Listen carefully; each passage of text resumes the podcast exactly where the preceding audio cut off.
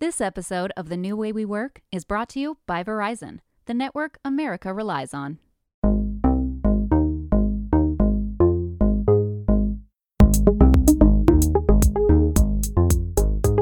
This is Secrets of the Most Productive People, a productivity podcast where we work smarter instead of harder and dissect exactly how to get it all done.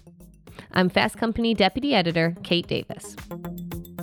Today's episode is the first in our Reinventing Education mini series. Over the next four weeks, we'll take a deep dive into the immense challenge of reopening schools.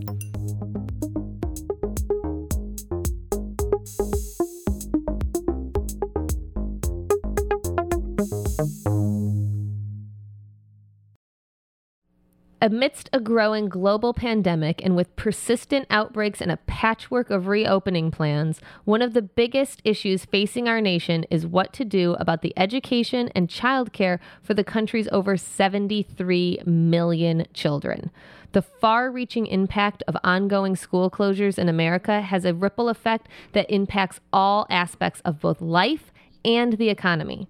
Over the next month, we will talk to teachers about how they are dealing with remote learning or the idea of returning to the classroom. We'll hear from epidemiologists about how we should be planning for inevitable outbreaks, and we'll explore both the private and public sector solutions to taking care of kids' education and well being while also retaining and supporting working parents. Today, we'll talk to three families about the struggles they're facing while caring for and educating their kids and working full time. Fast Company Associate Editor Yazmin Gagne has been speaking to a number of families across the country getting their stories. Yas, thank you so much for being here for this crucial conversation. Happy to be here. Thanks for having me. So, we're going to talk to three families that are dealing with unique challenges. Of course, there are literally millions of stories out there, but these three families that you're highlighting here kind of show the depth and breadth of an issue in a way that we haven't heard as much. But before we get into their stories, we should we should kind of lay out the big picture. So, like how schools are proceeding this fall and even right now is kind of varying from state to state. What are some of the the different school circumstances that families are facing right now? Yeah, so like you said, it varies. Some school districts aren't returning at all, and instead they'll rely on distance learning via Google Classrooms or Zoom, what have you. LA is taking this tack, and it's one of the largest school districts in the country, so that affects over 700,000 students. Here in New York, where I am, schools are reopening, though some have different schedules to stagger students or they'll have a mix of virtual and in classroom learning. Yeah, it's kind of like this hodgepodge, depending on where you are in the country, but even where you are in the city. So, like in New York, it, theoretically, right, you could have like a family with students in two different schools that are on two different staggered schedules. So you never have your kids in school at the same time. Or other school districts I know have said, okay, you have to decide. Either you pick online learning and you are committed for the whole year, or you pick some sort of hybrid, or you pick in classroom, and then can, maybe you can change. And it just seems like so overwhelming and so chaotic. And then for early childhood education, some sometimes you're in a better situation, like a lot of preschools are independent of the school district so they're able to open if they have small mm-hmm. enough class sizes but it's it's just really who knows and, and for everybody has different circumstances and different reopening plans and it's just it's not cohesive for sure. Yeah, there's no there's there's no consistency there and I guess I know from my perspective I kept as the summer sort of went by and as I interviewed people I kept hoping there would be answers but the school year is beginning now and I feel like people still don't know what's going on.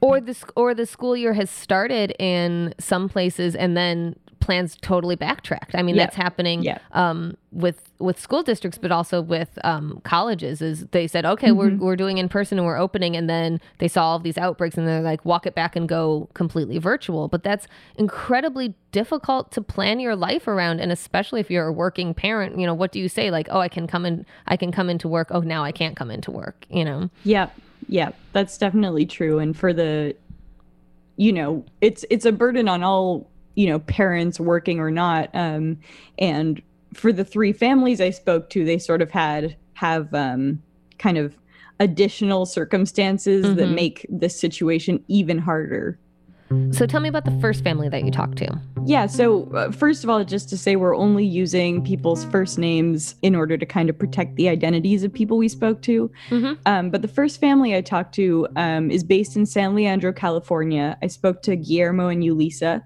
Yulisa is the treasurer for her branch of the labor union Unite here, and they're at home with their son Cesar, who is seven years old.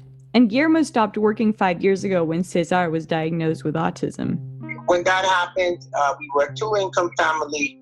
Um, I, w- I worked in the nonprofit industrial complex, um, which uh, usually provided me some flexibility, but our insurance was atrocious. Mm-hmm. Um, so it made more sense for me to take a sabbatical basically quit my job, stay home, learn what it means to be a parent of an autistic child, and support them through that. So, even prior to the pandemic, this family had a different education situation. Yeah, totally. So, so what did a typical school week look like for Cesar and his parents? So Cesar was attending a school in front of their house, but according to Guillermo, kids with special needs were being slowly warehoused at a different school a few miles away. So he sort of moved there. This year, for the first time, Cesar started taking the bus and spending a full day at school. Outside of the classroom, he also had a PEC schedule, though. So he attends adaptive behavioral, speech, and physical therapy sessions. And now he does school and those therapy sessions online. So, and this is something that in some form or another, a lot of families are dealing with. A lot of these therapy sessions have all moved online, right? Yeah, that's right. So, roughly 14% of students enrolled in public schools receive special education services or received them during the 2018 2019 school year, according to the National Center for Educational Statistics. And, and just to back up a little bit for people who aren't familiar, there's a couple of different types of special education programs that can serve students. So, there's the Individuals with Disabilities Education Act, which provides special education services to students, including like modified curriculum, classroom mm-hmm. accommodations, mm-hmm. specialized instruction, occupational therapy, speech therapy, those sorts of things. And um, under that umbrella, there's also Section 504, which covers students who don't meet the criteria for special education but still require some kind of accommodations. So, as you can imagine, many of those types of services are really difficult to deliver over remote learning platforms platforms? The kind of services that are required sort of vary in range, but a lot of the time it's kind of classroom assistance that happens during class. And mm-hmm. that's sort of impossible to deliver remotely. Already, schools were sort of underfunded or under resourced. And now, what with remote learning, schools often don't have a ton of resources to devote to it.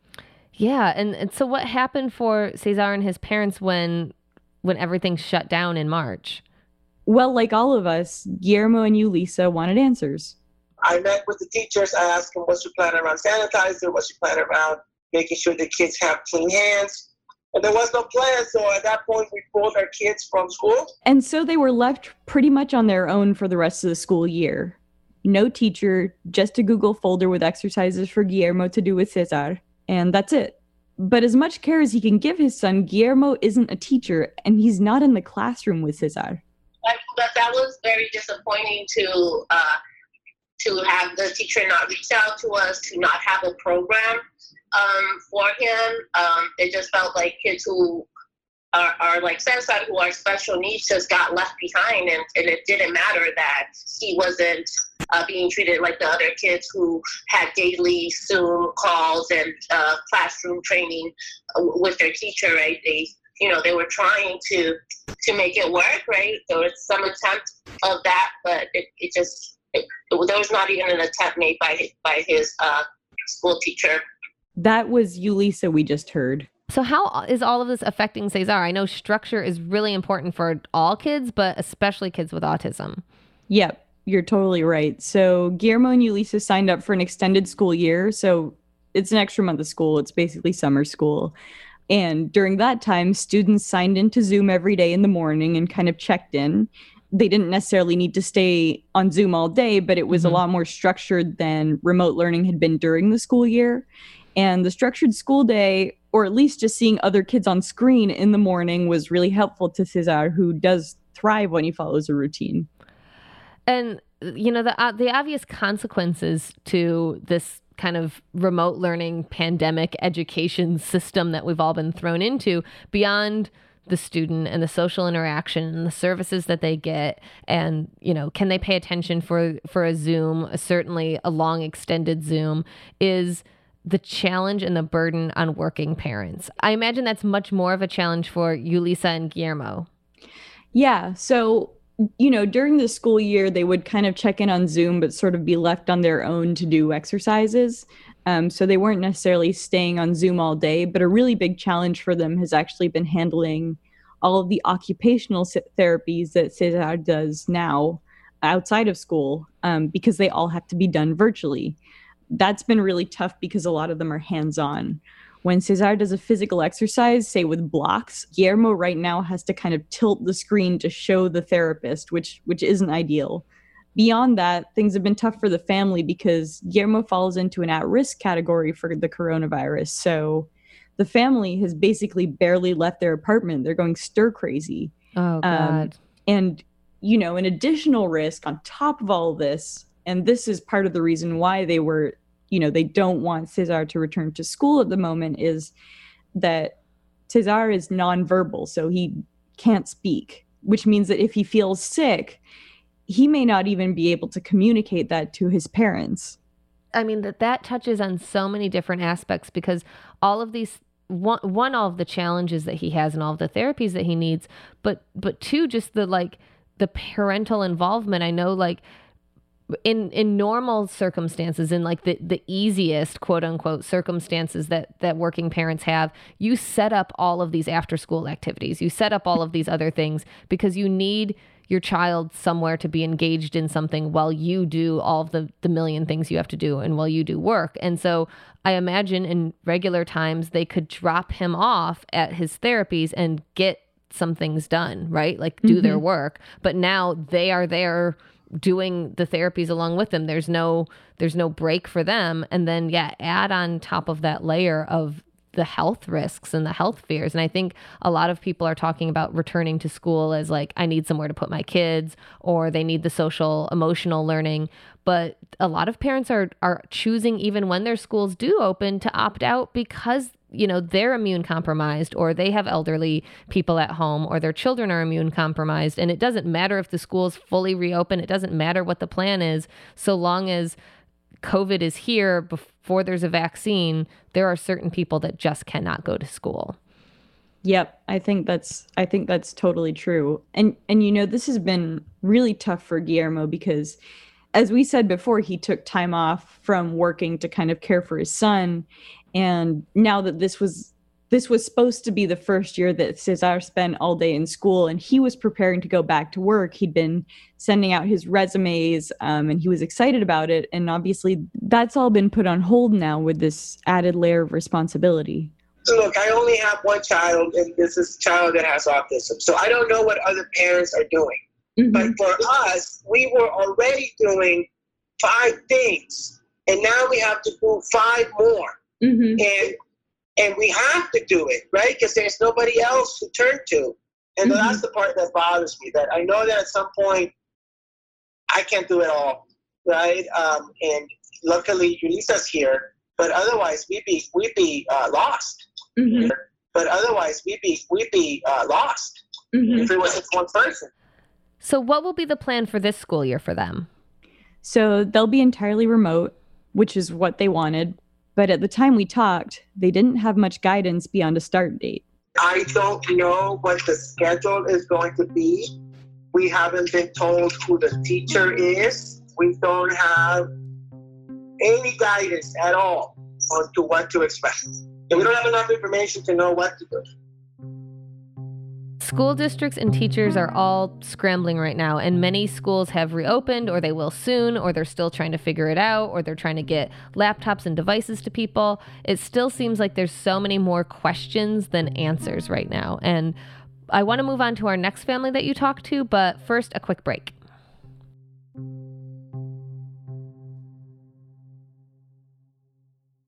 This episode of The New Way We Work is brought to you by Verizon the network you can rely on for your phone and for your home internet. Find the plan that's right for you at verizon.com. Yaz, tell me about the next family that you talked to. So I spoke to Alfredo, who's an MTA worker. He works on the New York public transit system and he worked through the pandemic, through the worst of it in New York. He has a daughter, Eleni, entering the eighth grade, and his wife stays at home with her. They live in East New York. Because Alfredo is an essential worker, he's been fairly isolated from his family.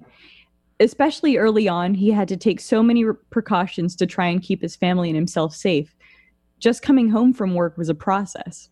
Yeah, we had. I have a, a room with, with an uh, with a door that you can get it outside. So mm-hmm. I used to use the room to, to sleep when I used to come from the from the MTA. When it was really crazy, I, I had a mask inside the house. I used to I used to wear a mask all, all day long. I used to take a bath, take my clothes, and go back to the room. Yeah, and in a lot of families, even when when both parents are working, women end up bearing much of the burden of childcare and running the household and remote learning now. But for families uh, like this one, where the father is an essential worker, that division can be even more expanding because you know, like he like he said, the risk to his family's health.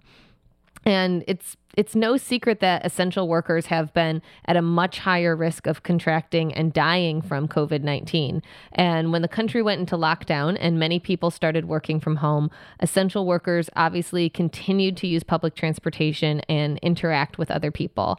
And just in the MTA, for example, over 100 MTA workers in New York City have died of coronavirus, and over 3,000 healthcare workers worldwide have died of coronavirus. And that's just two professions. When you consider all the jobs that are deemed essential delivery people, police officers, grocery store and drugstore employees, it shows that a lot of families may be in a situation where at least one caregiver is unable to work from home. Yeah, and then you think about, you know, single parent families or those that have a caregiver that can't stay at home and the one that's there is has a job that's 24/7 of not only childcare but also teaching and working and somehow managing to do their job so for many families that ends up meaning that something has to give right? And so in the spring for many families that was likely their kids education. Now they're facing an entire school year that may be virtual or some sort of hybrid and working parents are really in a bind. What are they going to choose? And even when both parents work from home it sort of ends up being the case that a lot of the time the mom still does all the childcare and housework. The New York Times wrote about how for heterosexual couples, even when both parents have jobs, mothers of kids under the age of 13 have reduced their work hours four to five times more than their fathers. Yeah, it's. It, I think the the New York Times article was they always come to mom and it's so true. You know in in my household for example my my husband's been furloughed so he's the the one that's taking care of the kids all day long and i'm the one that's that's working full time and i have a door that closes. I'm in a very fortunate situation but how many times a day does that door burst open for help or for i just want to tell you something it it always, you know, no matter what you do, it somehow, uh, you know, seems to fall on mom. Oh, that's tough. So so how have Alfredo and his wife handled their their daughter's virtual schooling? Yeah, that's a great question. When schools in New York first shut down, they struggled. Yeah, it wasn't it wasn't easy. It was we were worried uh, more than ever. We were worried about like we don't want child uh, daughters to to get it. That was a main concern. This is the calculation a lot of parents are having to make they have to weigh up the benefit of having their children in school and the risk to their health. Yeah, and there's so many unknowns when it comes to the health risks of reopening schools, right? So, later in this series, we'll be talking to epidemiologists about their biggest concerns with school reopenings. And perhaps one of the most surprising findings is that many disease experts agree that the social emotional learning that kids get from school is too important to just forego altogether even if COVID 19 presents health risks to bringing students back in the classrooms. Still, the question is how to do it. What to do if cl- cases start to emerge, and what will mark kind of the tipping point for schools shutting back down. Yeah, that's the dilemma here. As far as Alfredo, who's seen coworkers get sick or even die, he doesn't think sending his kids back to school is worth the risk. I don't think it's a good time yet I think they should go remove at least for a couple of months, two months or so, and see how it goes, and then try to go little by little. Mm-hmm. The coronavirus is still there. Okay, so let's move on to our final family. Tell me about who you spoke to and what they're dealing with. So I spoke to Araceli. She's a single mother living in the Bronx with her two sons, aged 11 and 13. She's not fluent in English, her kid's language of instruction. So we actually did this interview in Spanish. Prior to the pandemic, she worked in a nail salon, but when the coronavirus hit, she was out of a job. In July, she returned to work with reduced hours. As you can imagine, there's only so much Araceli can do to help her sons with their schoolwork. It's really hard to understand tasks and schoolwork. So I talk to my sons and I tell them they need to put in 100% effort and make an effort to learn, because I can't help them with that. She's trying her best, but this remote learning setup is challenging for everyone, even if their parents do speak the language of instruction.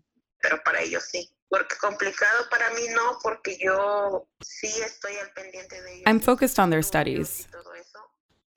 I don't know much about electronics and all that. So they had to figure out everything to do with their online classes alone.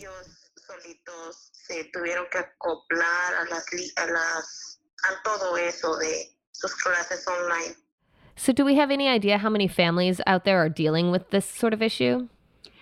So, we don't know exactly, but there are over 20% of school aged children who speak a different language than English at home. And that number has been growing over the past few years.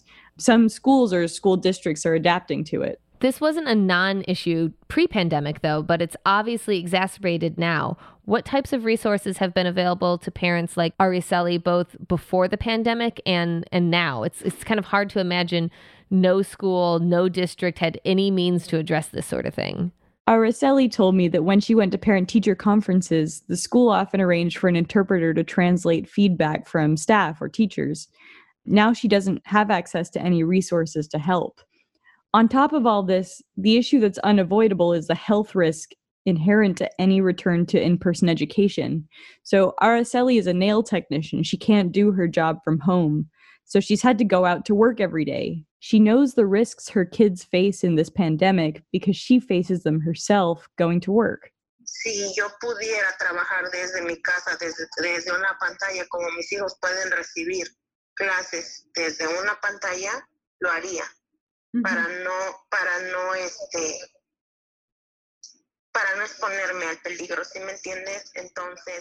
if I could work from home, like my kids learn from home, I would. I would do it so I don't expose myself or put my health in danger. But I need to make money to put food on the table for my kids. I don't want my kids to go back to school physically. It will be harder for them to stay socially distanced from their peers, and they will be exposed to more people. They have to take a bus to school as well, where there will be more people.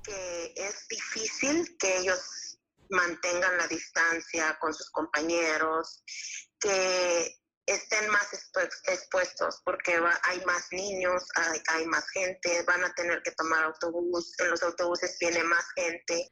So, so many parents are faced with two pretty terrible possibilities, depending on what their plan for their school district is or what the different cities or states are going to end up going with, right? So, one is deal with the struggles of remote learning and accept that their kids may fall behind on their education and their really crucial, like social, emotional development. Or two, send their kids to school and worry about their health and safety and the health and safety of their families. That's exactly right. And for Araceli, her preference is clear. I told my kids I'd prefer a dumb son because he stayed home from school than a smart one dying in the hospital because he was exposed.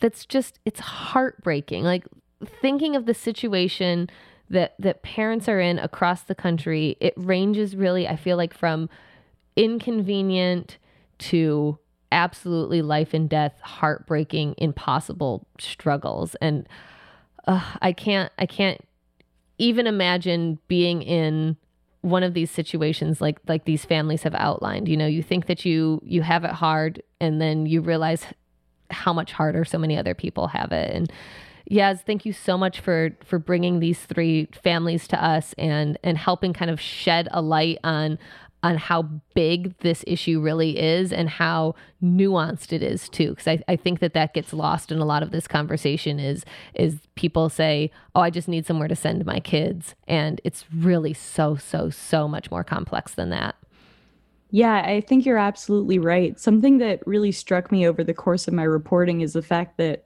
at, at the beginning, when the coronavirus hit, a lot of people were calling it a great leveler because it could hit, you know, anyone from any social class, any ethnicity, in any location could get sick.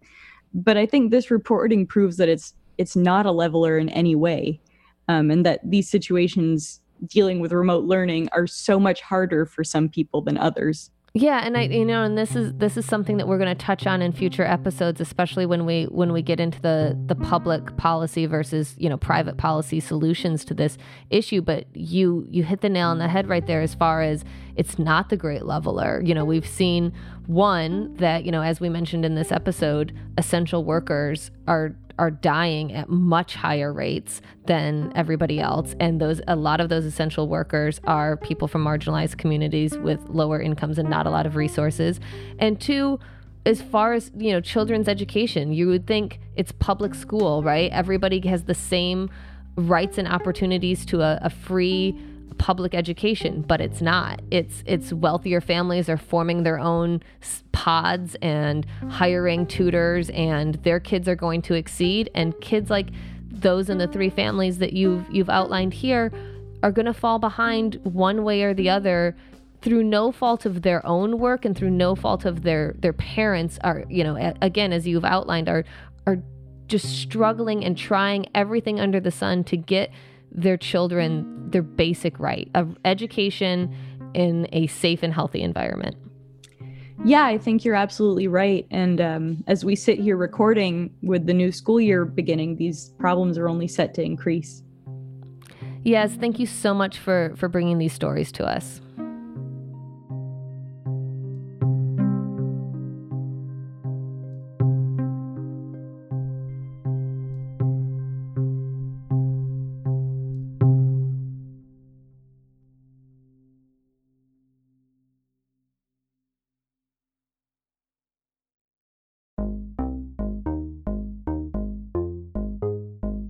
That's all for this episode. Be sure to subscribe to Secrets of the Most Productive People wherever you listen to podcasts. And we want to hear from you. Are you a working parent, a teacher? Let us know how you've been handling remote learning or school reopenings by leaving us a voicemail at 833 582 FAST. That's 833 582 3278. Or you can tweet at us with the hashtag FCMostProductive or send us an email at mostproductive at fastcompany.com. Those are also all in the show notes for this episode, along with links to all of the articles in our special Reinventing Education series. If this episode was helpful, please let us know. Leave us a rating or review on Apple Podcasts or wherever you listen. Secrets of the Most Productive People is produced by Joshua Christensen.